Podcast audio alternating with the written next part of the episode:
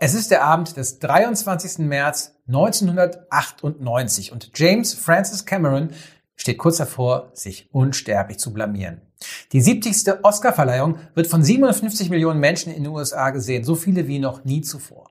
Cameron hat bereits einen Oscar erhalten für den besten Schnitt eines Films und bekommt jetzt seinen zweiten Oscar für die beste Regie des Films Titanic. Cameron dankt allen Schauspielerinnen und Schauspielern, seiner Frau, seinen Eltern, alles nett wie immer. Und dann, ganz am Schluss, ruft er I'm the king of the world! Und das Publikum zuckt zusammen und die Menschen um ihn herum verziehen das Gesicht vor Fremdschämen, weil sein Auftritt in diesem Moment so unsäglich peinlich ist. Titanic war natürlich der Gewinner des ganzen Abends und James Cameron hat seitdem mit Avatar seinen eigenen Rekord für den erfolgreichsten Film aller Zeiten noch einmal gebrochen. Und trotzdem wird er immer noch bis heute, mehr als 20 Jahre später, kopfschüttelnd und mitleidig angesehen als der Trottel, der Moment des größten Triumphs behauptet hat, der König der Welt zu sein und mit dieser völligen Übertreibung alles kaputt gemacht hat. Willkommen bei der Filmshow, der, der, Show mit Geschichten aus der Welt des Films und Fragen aus der Welt des Glaubens und mit mir, Filmfahrer Christian Engels. Ich freue mich immer wieder über eure Anregungen und Ideen, von denen ich ja schon einige auch äh, erhalten habe, die wir in den nächsten Wochen und Monaten bearbeiten. Wir machen das hier nicht so oft, wie wir wollen und wie es die Themen eigentlich hergeben würden, also nur ein bis zweimal im Monat. Aber wenn wir etwas zu einem Film machen, dann soll es auch für uns und vor allem für euch etwas Überraschendes sein. Heute also der Film, bei dessen Auszeichnung sich James Cameron lächerlich gemacht hat. Es war natürlich ein Zitat aus seinem Film, den Cameron dem Publikum im Shrine Auditorium und den Zuschauerinnen und Zuschauern vor den Fernsehern in der ganzen Welt zugerufen hat. Und es ist vielleicht der bekannteste Satz aus dem Film überhaupt. I'm the king of the world. Leonardo DiCaprio, also Jack Dawson, ruft ihn aus. Am Anfang des, der Fahrt, wenn er mit seinem Freund ganz vorne am Bug des Schiffes steht und aufs Meer hinausschaut. In diesem Ruf drückt sich die ganze Lebensfreude aus, die ganze Hoffnung auf ein neues Leben, die unendlichen Möglichkeiten eines jungen Menschen. Beinahe wäre zu diesem Satz überhaupt nicht gekommen. Denn vor einigen Monaten hat James Cameron erzählt von den Dreharbeiten, wie sie für diese Szene liefen. Sie drehten schon seit Stunden mit den zwei jungen Männern auf ihrer Schiffsattrappe. Es war bitter, kalt und sie suchten immer noch verzweifelt nach dem passenden Schluss für diese Szene. Cameron war in einem Kran äh, und rief DiCaprio zu über ein Walkie-Talkie, Sag, ich bin der König der Welt. Als Antwort kam, was? Sag, ich bin der König der Welt. Was? Sag, ich bin der König der Welt, verdammt nochmal. Boah, meinst du das im Ernst? Meine Güte, sag einfach, als würdest du es meinen. DiCaprio sagte den Satz und war dabei sehr viel überzeugender als Cameron einige Monate später bei der Oscarverleihung. Einerseits hatte also DiCaprio wohl instinktiv recht, diesem, diesem kitschigen und völlig überzogenen Satz nicht zu trauen. Andererseits muss Cameron mit dieser Improvisation doch einen Nerv getroffen haben. Und zwar nicht nur, weil der Ausruf beim Publikum so gut ankam, sondern auch und gerade, weil die Titanic seit ihrem Bau für genau so eine Haltung stand. I'm the king of the world. Ich bin der Größte. Ich bin unschlagbar. Das größte Schiff seiner Zeit, unsinkbar, ausgestattet mit dem größten Luxus und dazu Trägerin eines lächerlich überheblichen Namens, der an die Titanen erinnern sollte, so wie bei ihrem Schwesternschiff, der Olympic, die nach dem Olymp hieß, dem Sitz der Götter. In der griechischen Mythologie drunter machten sie es nicht. Die Reichen und Berühmten waren bei der Jungfernfahrt an Bord. Dieses Schiff wäre wahrscheinlich auch dann berühmt gewesen, wenn es sein Ziel New York erreicht hätte. Aber wie wir wissen, das hat es nicht. In der Nacht zum 15. April 1912 riss ein Eisberg Löcher in das Schiff und etwa zwei Stunden später sank das unsinkbare Schiff, wobei ungefähr 1500 der rund 2200 Menschen an Bord starben, unter ihnen auch Jack Dawson, der gerade erst seine große Liebe Rose DeWitt Bukater kennengelernt hatte. Diese Katastrophe ist für viele der wahre Beginn des 20. Jahrhunderts. Denn das 19. Jahrhundert war geprägt von einem festen Glauben an den Fortschritt. Und warum auch nicht? Das Telefon, die Eisenbahn, Röntgenstrahlen, das elektrische Licht. Alles Erfindungen des 19. Jahrhunderts. Dazu kamen immer mehr Wohlstand für immer mehr Menschen und das Ende von Leibeigenschaft und Sklaverei in Ländern wie Russland und den USA. Sogar der Kommunismus von Karl Marx und meinem Verwandten Friedrich Engels sagt ja, dass langfristig alles immer besser werden muss.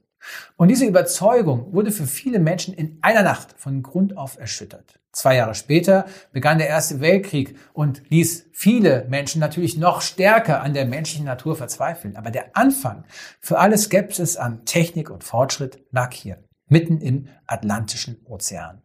Was für ein Einschnitt in die Geschichte dieser Schiffsuntergang ist, zeigt sich nicht zuletzt daran, dass auch die Kultserie Downton Abbey damit beginnt und dass die Geschichte so oft verfilmt wurde wie keine andere. Zum ersten Mal genau 29 Tage nach dem Untergang, einen Monat, mit einer Schauspielerin, die die Katastrophe überlebt hatte und natürlich jetzt sich selbst spielte. Besonders interessant finde ich eine Fassung von 1943 aus Nazi-Deutschland. Der Film sollte Propaganda gegen die angeblich unfähigen Briten machen und verbreitete dann aber vor allem eine Untergangsstimmung, was mitten im Krieg nicht gut passte. Der Regisseur wurde verhaftet und erhängte sich in seiner Zelle. Das Schiff, auf dem seine Dreharbeiten stattgefunden hatten, die Cap Arcona, wurde später dafür benutzt, KZ-Häftlinge zu transportieren. Und aus Versehen von den Briten versenkt, wobei 6400 der Häftlinge ertranken. Wenige Tage vor dem Ende des Krieges. Einige Ausschnitte aus diesem deutschen Film wurden später auch in einem englischen Titanic-Film verwendet, denn die Geschichte hat nie aufgehört, die Menschen zu faszinieren, auch wenn kein anderer Film darüber so erfolgreich war wie der von James Cameron, der den damals teuersten Film aller Zeiten produziert hatte. Anscheinend ist eben alles, was mit Titanic zu tun hat, bigger than life. Die Geschichte, die Filme, die Schicksale. Der Untergang der Titanic steht also wie fast kein anderes großes Ereignis für die Selbstüberschätzung des Menschen, die man auch Hybris nennt. Und er steht vor allem dafür, wie diese Hybris zusammenbricht. Und diese Selbstüberschätzung wird perfekt zusammengefasst in diesem einen Ruf.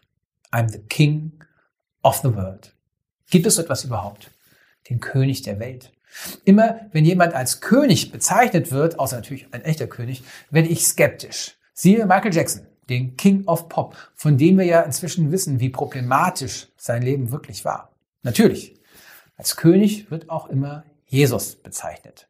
Das beginnt schon im Johannesevangelium, wenn Pontius Pilatus Jesus fragt, ob der ein König sei. Und als ein rechter Abgeordneter in Polen vor ein paar Jahren beantragte, dass Jesus Christus offiziell zum König Polens erklärt werden sollte, lehnten das vor allem auch die entsetzten katholischen Bischöfe in Polen ab, mit dem Hinweis, dass Jesus ja schon König der ganzen Welt sei und zu der gehöre ja nun auch einmal Polen. Ist also Jesus Christus der König der Welt? Nicht der junge, hoffnungsvolle Mann auf dem größten Schiff der Welt, sondern der hingerichtete Mann am Kreuz. Letzten Endes muss das jede und jeder für sich beantworten. Also, ist Jesus Christus für mich Gott? Und was ist Gott überhaupt für mich? Ist Gott ein König mit absoluter Macht, der über alle herrscht, dem man gehorchen muss? In der Bibel gibt es mindestens eine Stelle, die das eindeutig bejaht. Petrus sagt, man muss Gott mehr gehorchen als den Menschen. Muss man das? Was heißt es, wenn ich Gott gehorchen soll? Und wer kann mir genau sagen, was ich tun muss, wenn ich Gott gehorchen will? Es gibt so viele Gebote in der Bibel, die sich zum Teil auch noch gegenseitig widersprechen, dass es schon unklar ist, welchen man nun folgen soll. Und was passiert mit mir, wenn ich nicht gehorche? Komme ich in die Hölle?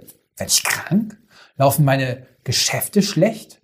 Gehorsam lässt sich ja nur anfordern, einfordern, wenn er belohnt wird oder wenn Ungehorsam bestraft wird.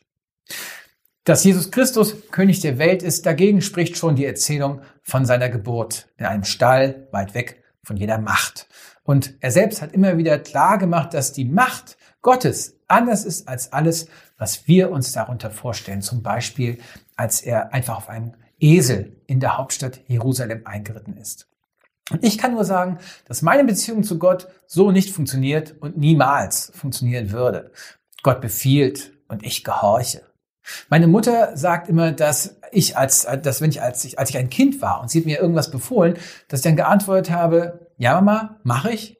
Und dann bin ich weggegangen und habe irgendwas anderes gemacht, was ich eben machen wollte, aber nicht das, was sie mir befohlen hat. Und so wäre es garantiert auch, wenn Gott mir etwas befehlen würde. Aber mein Bild von Gott ist eben nicht von Befehl und Gehorsam geprägt, sondern von Liebe und Vertrauen. Und auch dafür gibt es in Titanic eine Szene, die berühmteste des ganzen Films und wahrscheinlich der ganzen Filmgeschichte. Rose steht mit geschlossenen Augen über dem Abgrund vorne auf dem Bug des Schiffes, weil sie Jack vertraut und er hält sie. So sehe ich Gott und mich schon eher, wobei natürlich ich Rose bin. Also, in meinem Verständnis von Gott geht es nicht so sehr darum, dass ich tue, was Gott mir befiehlt, sondern darum, was ich alles tun kann, weil Gott mich hält. Denn ich glaube, dass wir alle zu ganz erstaunlichen Dingen fähig sind, wenn wir spüren, dass wir gehalten werden. Und nicht zuletzt, die Titanic selbst ist ja ein Beispiel dafür, was Menschen leisten können. Damit meine ich allerdings eben nicht ihren Bau, denn dieser Bau ist für mich, wie gesagt, vor allem ein Beispiel dafür, wie sich Menschen selbst überschätzen. Die richtig starken Momente zeigen sich meiner Meinung nach darin, wenn dieser, wenn dieser Traum scheitert, wenn dieser riesige Kasten untergeht. Denn die meisten Geschichten der Menschen auf dem sinkenden Schiff zeigen eine Größe, einen Mut und eine Solidarität, die ich unvorstellbar finde. Zum Beispiel die der Musiker, die solange sie konnten spielten, um die Gäste zu beruhigen. Oder die von Jacques Futrell, dem Erfinder der berühmten Krimi-Figur Professor van Dusen, der seine Frau in ein Rettungsboot setzte und an Bord blieb, wo er ertrank. Und die von dem katholischen Priester Thomas Biles, der im Film auch kurz zu sehen ist, der noch bis zum Schluss Menschen die Beichte abnahm, in die Absolution zusprach und mit ihnen betete und der jetzt sogar heilig gesprochen werden soll. Das, glaube ich, sind die Geschichten der Titanic, die eine spirituelle Bedeutung haben. Niemand ist der König der Welt. Und wer sich selbst zu sehr feiert und das von sich behauptet, der macht sich eben lächerlich, so wie das James Cameron bei der Verleihung seines Oscars schmerzlich erfahren musste, oder der ist unvorsichtig. Wie die Konstrukteure der Titanic, die Anfälligkeiten übersahen und zu wenige Rettungsboote hatten. Die Ersten werden die Letzten sein, wie Jesus das nannte, obwohl er dabei wahrscheinlich nicht an die ausgelassenen, fröhlichen Tänzer in der untersten Klasse der Titanic dachte. Das war die Filmshow für heute und ich freue mich über Likes, Kommentare und Anregungen. Gerne auch an die Mailadresse diefilmshow.gap.de, gustav-emil-paula.de. Abonniert auch gerne den Kanal und alles Gute, bis wir uns wiedersehen. Dieser Podcast ist ein Teil von Yeet, dem evangelischen Content-Netzwerk.